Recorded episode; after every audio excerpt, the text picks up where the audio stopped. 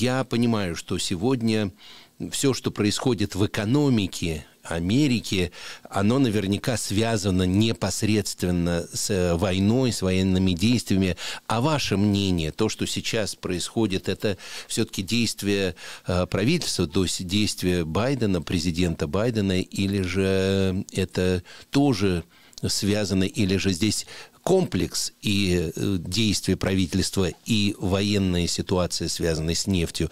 Как вы относитесь к сегодняшней экономической ситуации в Америке?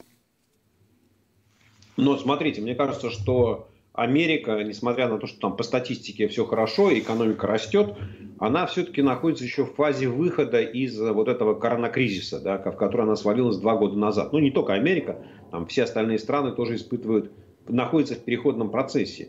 И поэтому, а, соответственно, влияние э, э, кризиса, там, э, экономического спада или тех экономических процессов, которые стали следствием коронавирусной эпидемии, пандемии, да, оно ощущается. Ну, например, там, когда э, было вот, там, не знаю, там самое тяжелое время, весна, ой, лето 2020 года, когда закрывались там рестораны, кафе, развлекательные центры, музыкальные концерты, спортивные мероприятия и прочее, а, выяснилось, что американские граждане, они там, не могут тратить деньги на то, что они привыкли, то есть на услуги в сфере развлечения.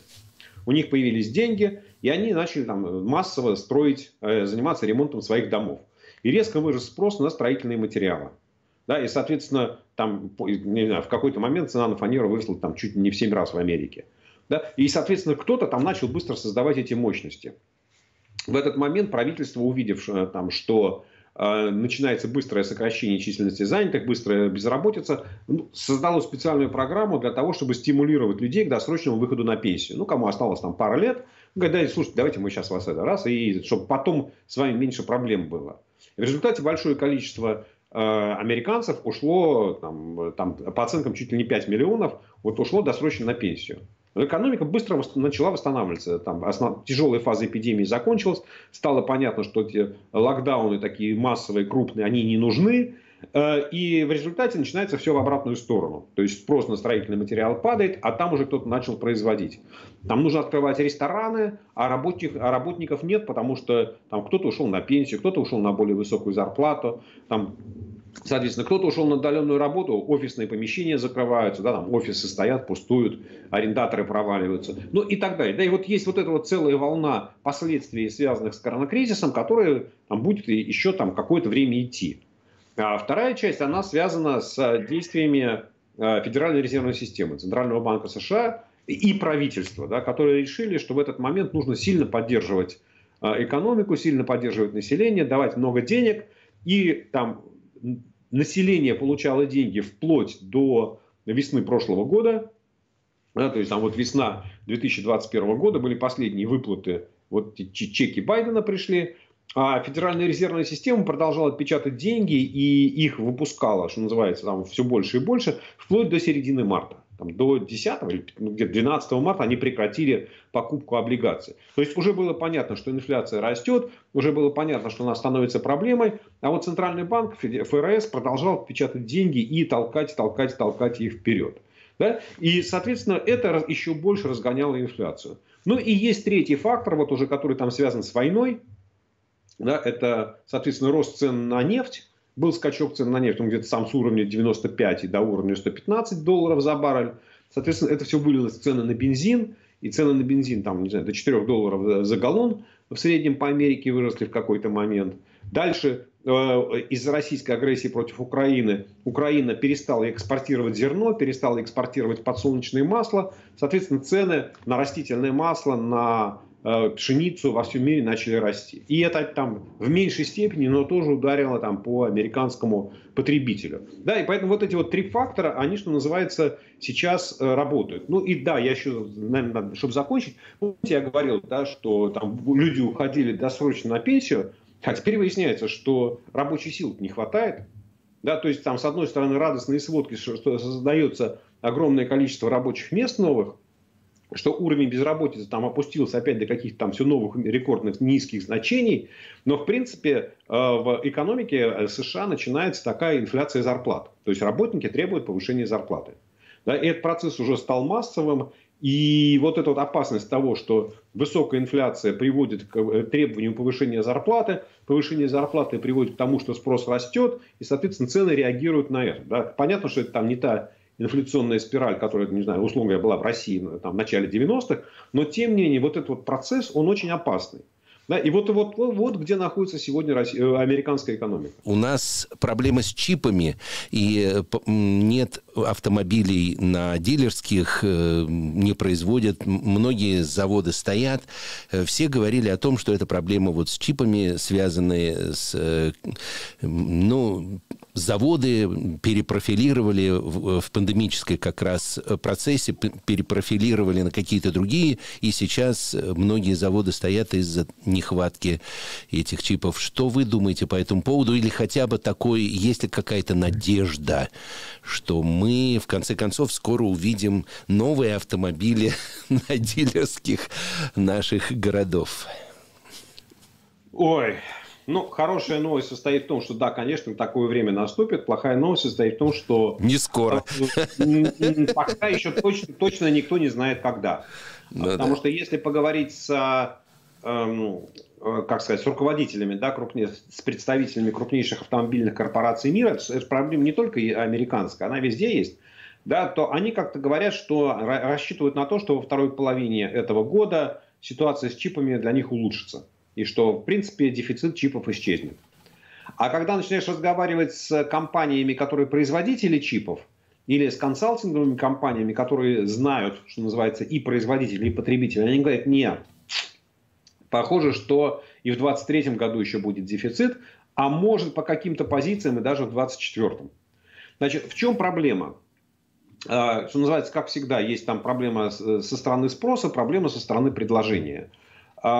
Когда началась пандемия, э, когда начались вот эти локдауны, то э, стало понятно, что производство нужно останавливать. И, соответственно, автомобильные компании, они в массовом порядке стали отменять свои заказы на чипы.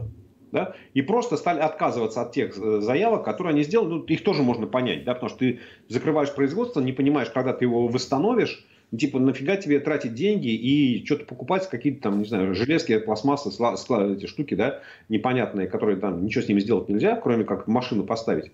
Э, вот, э, складывать на складе. И они отказались на достаточно большие, э, как сказать, партии.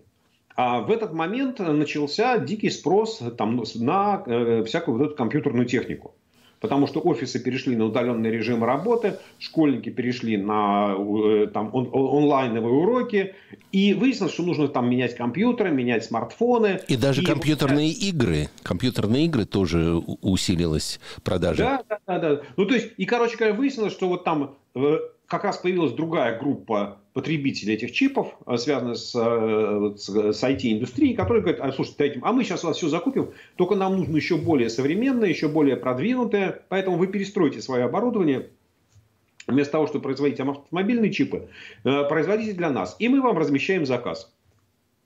И разместили огромные заказы.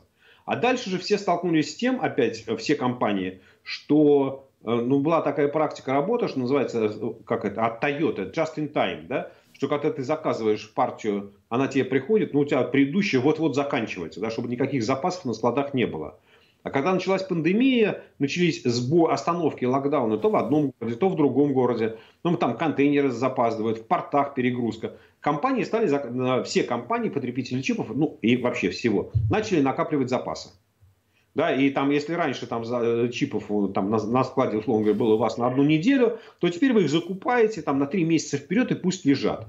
И когда автомобиль... Ну, здесь нам, там всей нашей русскоязычной публике это очень хорошо понятное явление. Вот вы стоите в очереди в какой-то, не знаю, там зачем-то, да, потом вы взяли что-то, ушли из очереди, приходите, говорят, а у вас здесь не стояло. И вот с мобильными компаниями получилось именно так. То есть, когда они пришли и сказали, а нам надо, сказать, ребят, а у нас все забрано. У нас уже все раскуплено на полтора года вперед. Как, как это? В очередь, сукины дети. И вот и все. Да? И, к сожалению, вот там ну, чудес не бывает. Да? То есть, конечно, там потихонечку, потихонечку какие-то поставки идут, потому что все-таки автомобили производятся, да, но вот такое решительное, скажем так, окончательное решение проблемы чипов, оно наступит там, в 2024 году, потому что в это время начнут вводиться в большой строй огромное количество заводов, в том числе и в Америке, да, которые по производству чипов. То есть, вот, все, собственно говоря, там сейчас многие компании здесь инвестируют там, чуть ли не 60 миллиардов долларов э, в сумме на всех, да, и будет создано несколько производств э, чипов. Поэтому вот такая вот история, то есть она потихонечку рассасывается, но очень медленно. Да? И вот прогнозы, как я сказал, начинают второй половины года, ну и там до второй половины 2023 года. Скажите, в завершении просто темы Америки, э, перед тем, как мы перейдем немножко к политике, скажите, вы э, поддерживаете экономическую политику э, президента, сегодняшнего нашего президента Байдена? Как вы к ней относитесь?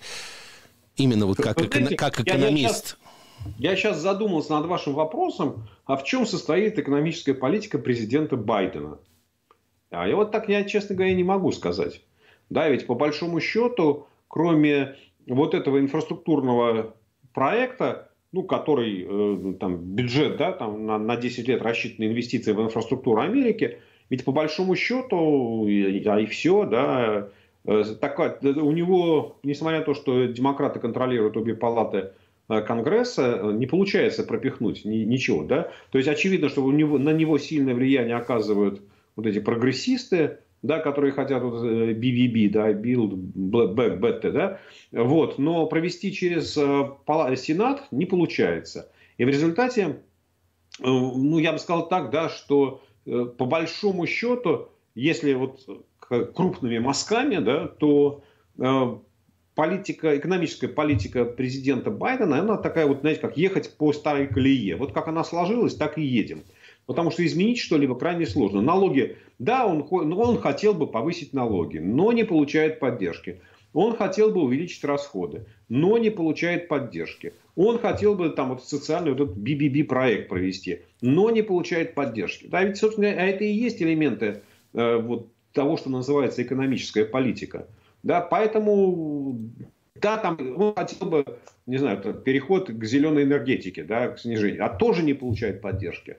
Вот, и поэтому сказать, вот в чем его такая, его состоит повестка, пока очень тяжело. Ну, то есть, э, скажем так, можно как пытаться какую-то такую мозаику собирать, да, в принципе, мы видим, что прекратилась торговая война с Китаем. Ну, по крайней мере, никаких обострений нет.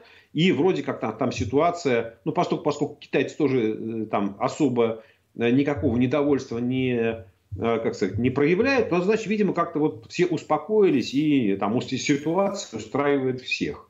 Да? А здесь э, там, на Байдена, на администрацию Байдена свалилась Россия с этой войной.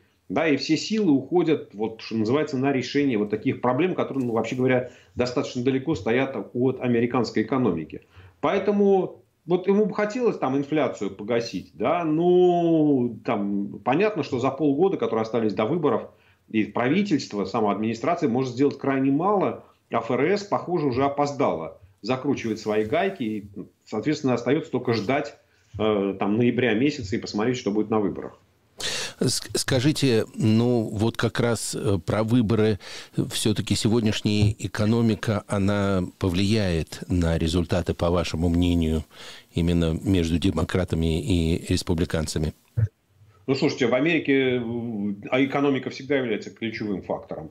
Да, но вот такая ситуация, э, я даже боюсь там, понять, с чем можно сравнивать. Да, с одной стороны, э, есть э, экономический рост, там, ну, может быть, не на максимуме возможностей, но, в принципе, достаточно приличная цифра. И мы видим, что сокращение безработицы, новые рабочие места. С другой стороны, есть инфляция. Да, и, собственно говоря, вот Э, боюсь, боюсь, что для администрации Байдена все-таки негатив от э, роста цен, он будет гораздо сильнее, чем позитив от роста экономики. Понятно. Скажите, то, что выбрасываются дополнительные, э, ну, скажем так, баррели нефти из стратегического запаса, это как-то нам поможет? Ну, конечно, это поможет. Это снижает, будет снижать цены на нефть. Э, но, с другой стороны, э, ведь если Соединенные Штаты будут выбрасывать там каждый день по, по миллиону баррелей в день, но при этом через э, санкции, через разные механизмы давления будут э, сокращать российский экспорт на миллион баррелей в день, да, то в принципе ситуация на рынке не изменится. Да, поэтому вот э, нужно понимать, да, что война с Россией, война России там, против Украины, это такой серьезный фактор, который дестабилизирует экономику, в том числе и США, не говоря уже о Европе.